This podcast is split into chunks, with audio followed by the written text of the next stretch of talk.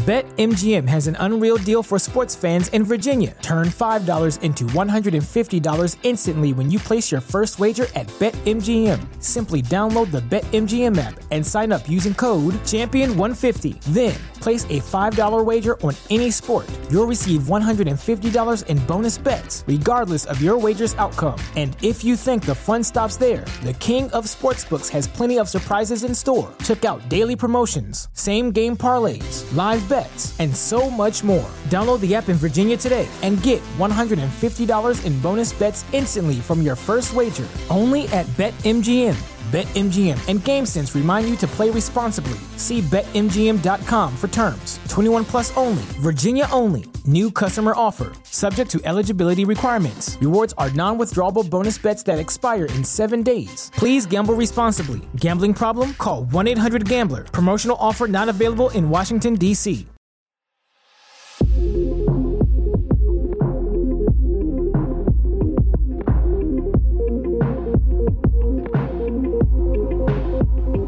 Welcome back, everybody, to another Basement Binge episode, or if this is your first, welcome. Thank you so much for being here.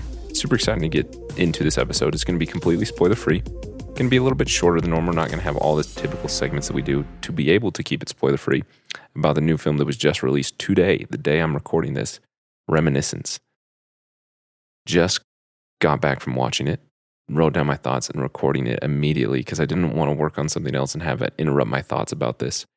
This was a film that my excitement on it has been kind of off and on. I remember when I saw the initial trailer, I was kind of like, oh, cool, like, eh. And I just thought cool and then moved on. And then my good friend Cade, who longtime listeners of the show know was one of the original try hosts, he was super excited about it. And his excitement made me more excited. And then just kind of diffed up. And then I saw it was coming in theaters. I was like, I love Hugh Jackman. I love Rebecca Ferguson. Cade likes it. I'm going to go see it. And so I went to go see it it uh, yeah let, us talk about it. So again completely spoiler free here. Let you know if you you should go see it. So it's the directorial debut at least for a movie of lisa joy. You probably know her as a co-creator writer director and producer of some of the westworld episodes. Uh, so the film is written and directed by her and produced by her husband jonathan nolan who is christopher nolan's brother who's been a co-writer on many of nolan's films so he's producing Reminiscence, and it's directed and written by his wife, and the two of them together have created Westworld. So that's probably where you know them. Anyway, directorial debut for her. And directorial debuts are difficult. And this film, as of right now, literally the day, just like I said, it came out today and I got home and I'm recording this. As of right now on Rotten Tomatoes, at the time of recording, it's sitting at 36% it just came out today. It's only got 101 reviews from critics. And the thing is, it was at 46% when I was writing this, and then I just refreshed the page and it dropped a whole 10%. I don't know if that was Rotten Tomatoes website fault or whatever. Maybe more people were logging their reviews. I'm not sure, but it dropped a whole 10%. I mean, 36%, that is low. Like, you know, like 46, that's almost 50, but 36, that's so low. Anyway, so here's a little blurb that they give on Rotten Tomatoes. Although Reminiscence isn't lacking narrative ambition, its uncertain blend of sci fi action and noir thriller mostly provokes memories of better films. And man, who in the world writes these little blurb things? They're so well written and, and quippy and, and sassy almost. They're fantastically written. Anyway, yeah, 36%, 70 or 7.1 out of 10 on IMDb, and 2.8 out of 5 on Letterboxd. Okay, so here's your little synopsis of the film, and then we'll get into my thoughts of it. Nick Bannister, who's played by Hugh Jackman, is a private investigator of the mind, navigates the darkly allured world of the past by helping his clients access lost memories. Living on the fringes of the sunken Miami coast, his life is forever changed when he takes on a new client, Mae, played by Rebecca Ferguson. A simple matter of lost and found becomes a dangerous obsession. As Bannister fights to find the truth about Mae's disappearance, he uncovers a violent conspiracy and must ultimately answer the question how far would you go to hold on to the ones you love? Now that we've gotten all that formal stuff out of the way, what do I actually think about it? And the thing is, for me, it, it mostly works. I actually really, really enjoyed it. I mean, it's totally forgettable, and I don't really think anybody's going to be talking about it a, year from now, let alone a few months from now. But we're not a few months from now. We're, we are right now. And right now, I liked it. I enjoyed watching it in the theater.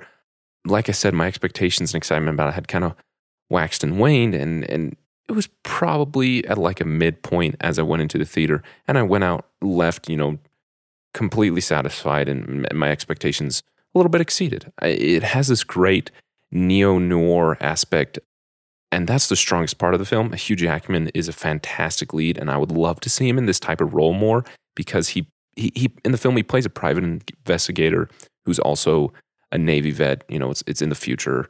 Obviously, a, a lot of individuals are drafted there in the war. Part of the film. Anyway, it has he has this harshness and brashness that works well for this type of character and really feels like it fits the the genre of an, a noir film really well, and Hugh Jackman plays it exceptionally well. Now, it is a sci-fi, but there there isn't much sci-fi to it. It's it's a mystery and thriller using sci-fi elements. I mean, it's, it's not about the sci-fi. The sci-fi elements are just there. This ability to look into the past is just like it's just like clues or whatever, right? It, it, that's not what this film is about. It just happens to be in the world of this film. And, and same things with the romance. This is definitely not a romance either. And it's kind of misleading the way the trailers portray it to be. It is mainly a neo noir mystery. And, and a neo noir is a fantastic way to describe it. Like, that's not a negative thing. That's really positive. It's just have the right idea when you do go see this. In addition to that, on the sci fi aspect, it also has these ideas about waves rising and war starting, right? That's in the trailers mentioned. And it's really just there to flesh out the world and create the environment for this mystery to happen and, and for this, this case, so to speak, to take place. It creates a premise of the flooding to tell the story it needs to, to have the, the world be affected by the way it needs to, and to create the conflict. Uh, but it just leaves it at that. It's a presence. Uh, but it just leaves it at that. It's a premise, and, and it doesn't need to be more than that. And it works actually. And watching Hugh Jackman wade through that, chasing after clues and love, is actually incredibly engaging. The writing is really hit or miss. I like the story, I like the neo noir aspect of it, but the dialogue is pretty bad. It, it's constant exposition dumps and narration. And I appreciate that one of my pet peeves in films that do have narration is that it starts with narration and then like totally drops it just to bring it back for the conclusion. And and this doesn't do that. It has narration frequently throughout the film. It it feels natural in kind of the, the mode not mode. It feels natural in the mood and atmosphere that it creates. You know, Hugh Jackman's voice coming over just kind of fits in the mood well. But its narration and the way the narration comes across and the, and the words that are being spoken do feel cheap. But the story is fun and the world is a great one with this reminiscence tech that could make for some great noir crime thrillers like this world and the way that this technology affects crime solving and and mystery is actually kind of cool and it, it works well in that aspect of the film. Now, something else about it that's really great is the performances. They are all fantastic. Hugh Jackman as Nick, he is phenomenal. He really has a lot of range. Like I said, he has that the harshness and the sternness and almost like a, a coldness cut off to so much, but also like a, a, a vulnerability to him when he needs to be and strong emotion that in the times when it does rely on love and that romance works really well. Rebecca Ferguson, I know I don't need to say this, but she's captivating as always, and she also sings in this film. So look forward to that. The surprise performance for me, though, was actually Daniel Wu. I had no idea he was in this film. He shows up and, and really kind of surprised me. He plays a mob boss of sorts in this tough area of town, a little bit of a ghetto, and he has a great screen presence and a, a threateningness. It doesn't sound like a right word, but threateningness to him. I totally love him, and I love the character that he plays and the way he plays him. And at watching the film, I kept trying to remember what have I seen this actor in before? And I came home and I had to look it up, and it was in Tomb Raider, the new one with Alicia Vikander that my wife loves. And completely different roles that he plays in the two films. And this guy has some great range. I really loved the way he played his character in this film. Now, to switch from a high point in the performances, which really are fantastic from everybody involved. I love the performances. They're they're strong and it does have an A-list cast and uses them, I think, pretty well. I mean, Rebecca Ferguson is a little bit wasted because she's she's not in the film as much as I expected, but when she is in the film, she's crushing it. She's she's great. Got me super even more excited for Dune, but she's fantastic. Anyway, back to the low point of this film. The editing sadly is not great. Mark, man, I mispronounced his last name, Yoshikawa, who did the editing. He did the editing for Tree of Life. If you know anything about that film, you can feel that same type of editing trying to find its way into reminiscence, but it just doesn't work. And so there's this sporadic and unnecessary, completely meaningless cuts that just don't work with the noir aspect of this. It's, it's like trying to create something that's not there and it just doesn't work and feels completely unnecessary. And, and there's like two particular cuts that I couldn't even describe what it cuts to for half a second. Just, you know, these, these really cinematic, moody sun shots, you know, with, with objects in the foreground. And, you know, uh, when they happened in the theater, I was like, why, why was that in the final cut? Like, why is that there? It, it just feels completely unnecessary and, and makes it feel pretentious.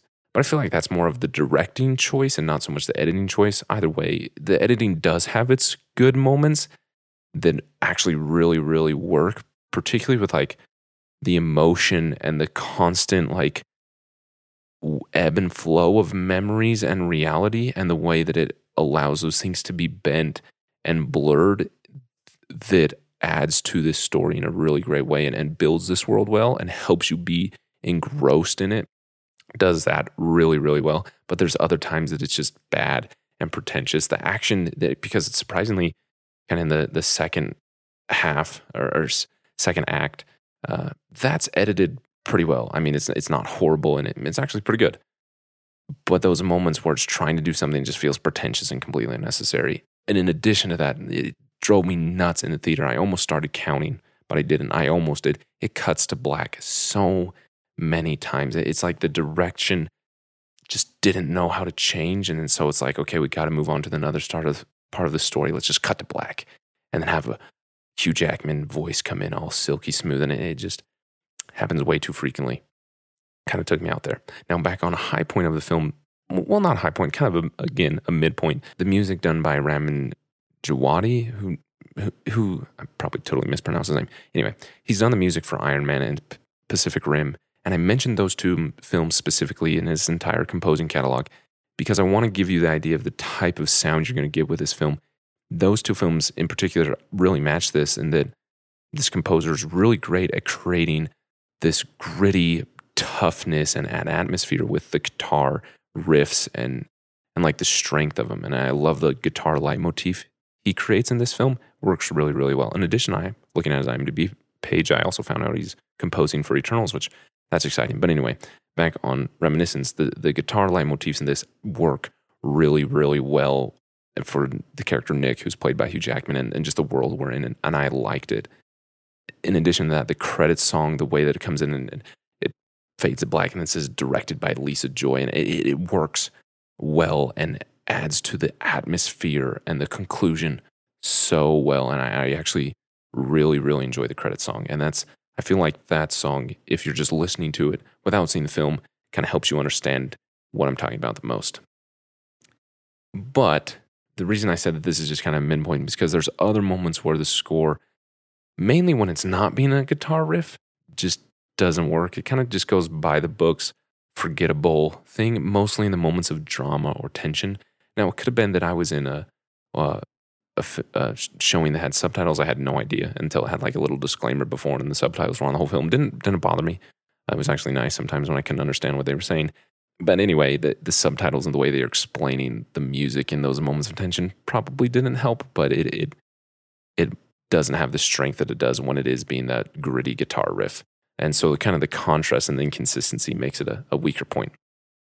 Now, jumping back to the story, and, and something that works really good for it is the mystery of it, you know, because it is noir film, the way that they're chasing after clues and, and the, the crime and, and all that, that nature of it. The mystery and the way that it's revealed works in a really fun way. I didn't see a lot of it coming, and I, maybe I could have, but I, I wasn't trying to figure it out. And that's actually a good thing. The, the dialogue is bad, particularly in the moments of exposition but it's not horrendous to the point where you're totally drawn out of the film. I wasn't. I was willing to just be engaged and let the explanation happen so that I could understand, so that the, that the audience as a whole could understand. Because when you're bringing people into this new world, an original film with original ideas, and the understanding of this world we're in is crucial to understand the progression of things. Like you got to explain it, and it's hard to explain it in a way that everybody would understand when you're trying to reach a larger audience. So I was willing and okay to go along with it and kind of look past that and to go on a journey as Hugh Jackman's character says frequently through the film and in the trailer. I, I was willing to do it. Now, the lines, including that one I just kind of described, they're very purpley, but it feels intentional and, and really kind of goes for it. And for that, I also respect it. But the exposition, again, is not great. But again, it's kind of understandable. So, so jumping back to what I was saying, the way that the mystery is revealed is kind of slow. And there's areas of it that just you don't expect to be involved. Like, like aspects of the film that I just kind of thought were there meant different things than I thought they were. And like that's another problem with the exposition is it that it like feels so on the nose and then it's not what you think it is. And it's just kind of interesting. Um, and things that I didn't think were involved that I just thought were kind of like setting up the atmosphere and the environment and the world of the film were actually more significant than I anticipated. So that was just interesting. In addition, these just types of films is where our main character is, is following along in this unique way, this circumstance that they're not directly involved in, that they become involved in, yada, yada, yada. It, it does that noir aspect really well. So it, describing it as a neo noir is actually a great compliment to it because it's doing that really well. And it also has a unique ending to just kind of close this out here. It, it's not a typical conclusion. It's it's not really neat or clean. It's kind of unmessy definitely not happy and it's imperfect. And it, it does leave us with proper closure. Like it's not completely without closure. But at the same time, it does leave a little bit of uncertainty and a lack of closure. And I appreciate for that. There's, there's a few good lines in the film that really kind of hint at this. And this isn't a spoiler in any way. It's just a, an interaction between Nick, Hugh Jackman's character, and Mae, Rebecca Ferguson's character. And you know, in their, the moment of their romance. And she says, Tell me a story. He says, What kind of story? She says, One with a happy ending. And he says, Well, all endings are sad, especially if the story is happy. And she says, Well, then tell me a happy story and end it in the middle. And that really sums up the film. It's an ending both to the film, right? But also to the story. And it's not a happy story. And the ending isn't happy. It's clearly the end of the film. It's not trying to not be the end. It's clearly the end. But what it is trying to do is to be reminiscent about the middle, about those moments of happiness while also recognizing and admitting this is the end that isn't happy. And I appreciate the film for doing that for two reasons. It's bold to do that, and it fits the characters and the story and the theme really well. Again, being a neo noir, I keep saying that, but it's because it really does it so well. But it's difficult because that way of ending doesn't work with our brains in the way that we like to have stories close. I mean, we enjoy closure and conclusion, and it's there, but it's messy and not totally clean. So it just naturally makes the ending a bit unstable. And that's just difficult as an audience. But again, fitting the description that I've been giving this in neo noir really well and fitting the story well to the point where, while I do feel that it's a little bit unstable, I appreciate that they were willing to do that and not just go the safe route. Now, something else that the story does have going for really well, and you know, a little fall in segment I'm going to have here, is the powerful truths that it reveals about missing key moments of change because we're stuck in the past, right? This film has a lot about using memories and looking in the past. You know, go watch the trailer if you haven't already to understand it a little bit more but there, there is a need we all have to move forward. And while this truth that is revealed is by no means the main focus of the film, it's more so just a truth that is being pointed out and, you know, recognized naturally because of the story and while not being the focus of the story. But I do want to talk about it nonetheless because I do like it. And and talking about this, you know, how we can get stuck in the past and, and miss moments of change. And, and we need to recognize the need to move forward. Kind of as I was driving home in my car alone, made me think about this oversimplification of mental illness, particularly depression and anxiety, that I've heard a lot. Now, it is an extreme oversimplification, but it actually works quite well in, in being understandable. And that was, I'm not going to get the exact words right, but something along the lines of it with depression, it's too big of a focus on the past, and anxiety is too big of a focus in the future, and that both of them prevent you from properly living in the now. And so the only way to properly navigate those two things is to live right now. Now, again, extreme oversimplification. But I was thinking about that as I was driving home because I have depression. It's something that I've been discovering this year and, and finding ways to get better at, at, at, at overcoming. And one of the ways that it affects me the most, and it has through my entire life, is I frequently look back on the past with disappointment and shame. And it's because there's things in my life that I've done that I'm not like pleased about. Like there, there's things that I wish I would have done better, you know, mistakes I wish I wouldn't have repeated, those types of things like all of us do. But for me, it's hard to not define myself by that because I look and, it's it's hard to live up to your potential and to live up to your future when you're haunting yourself right now with your negative perception of yourself through the lens of the past that you're focused on. You're worried that the future can't get better because you haven't been better. And then the other side of that, my wife, she has anxiety, and I hope she's okay with me talking about it. It's something that has been a part of our relationship since the moment we dated. And as responsibilities increase, it seems like that gets harder and harder for her because her focus is on the future and a lot of uncertainty and worry about it. She looks to the past to try and calm this uncertainty, but it just creates more uncertainty because the past isn't perfectly smooth. You know, she looks at it hoping to bring into her life now the bliss from before, worried that the future can't be as good as she had before, that the future won't be better, or that the future can't be as good. But despite those two focuses that either of us have, or whatever's oversimplification you want to put yourself in, you know, and, and you don't have to have the, the clinical mental illness to fit in one of those categories. We all do it in so many ways. There's a line from the film that says, the, the, the I am going to mispronounce, missay it.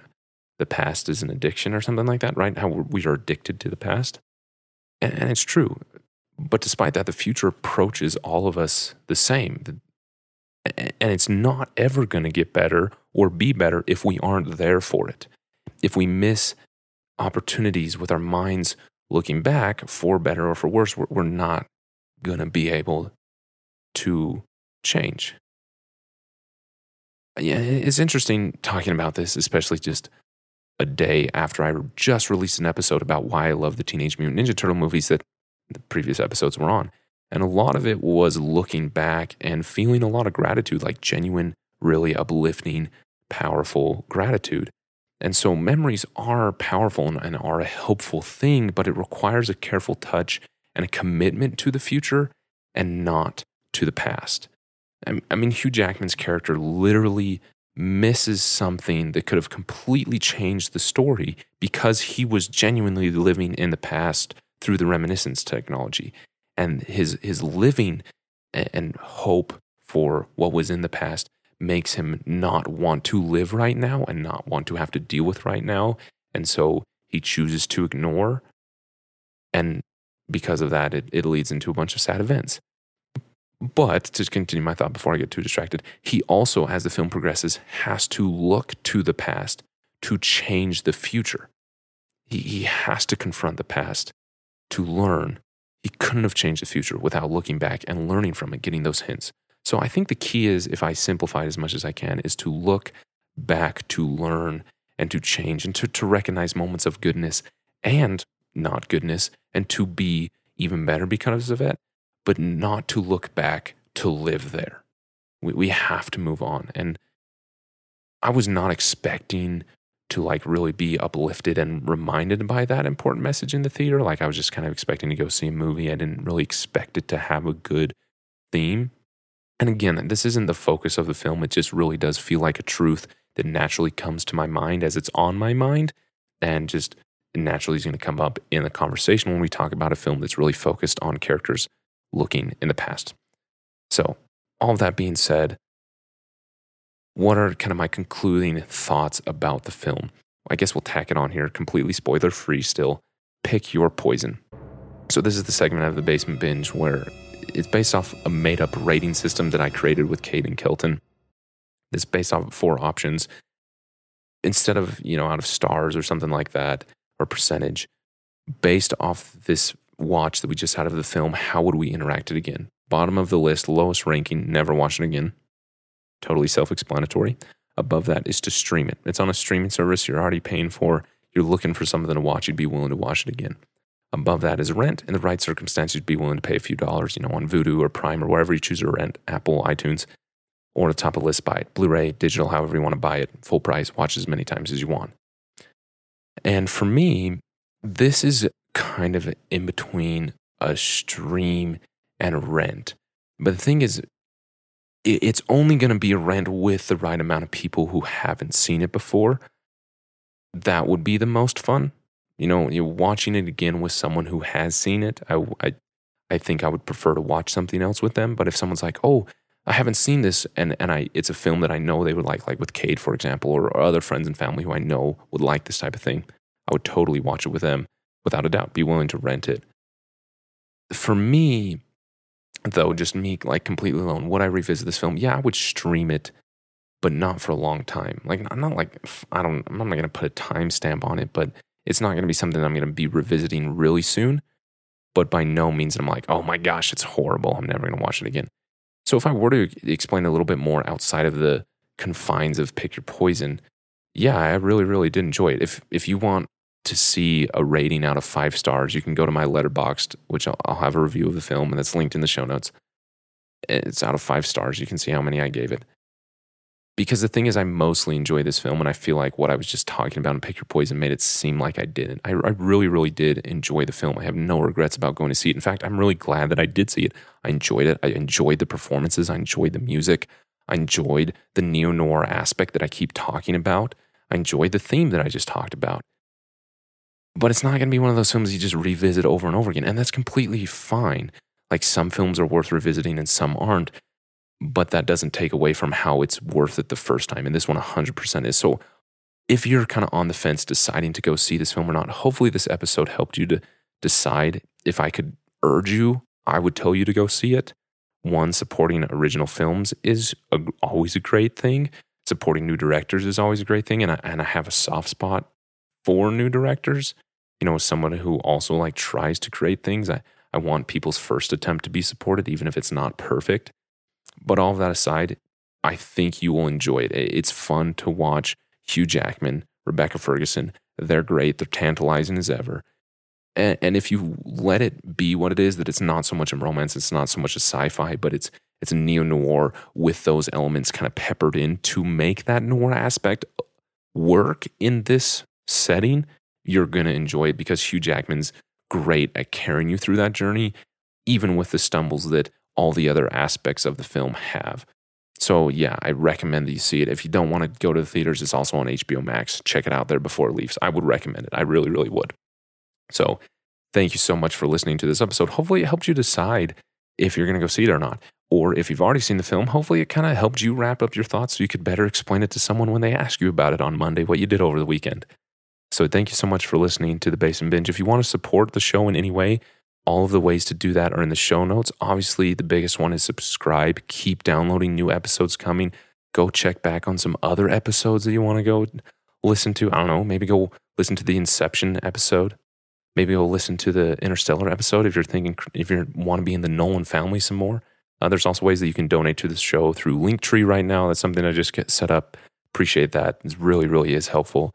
Uh, additionally, if you want to support the show in a free way, podchaser.com slash the basement binge, go leave a review on this specific episode. That's something that I love about Podchaser is it allows you to review this specific episode. So podchaser.com slash the basement binge, of course, in the show notes, leave a review on the episode. I really, really would appreciate it. But anyway, my name is Harrison. This is the basement binge, and that is all for now. Ciao, ciao.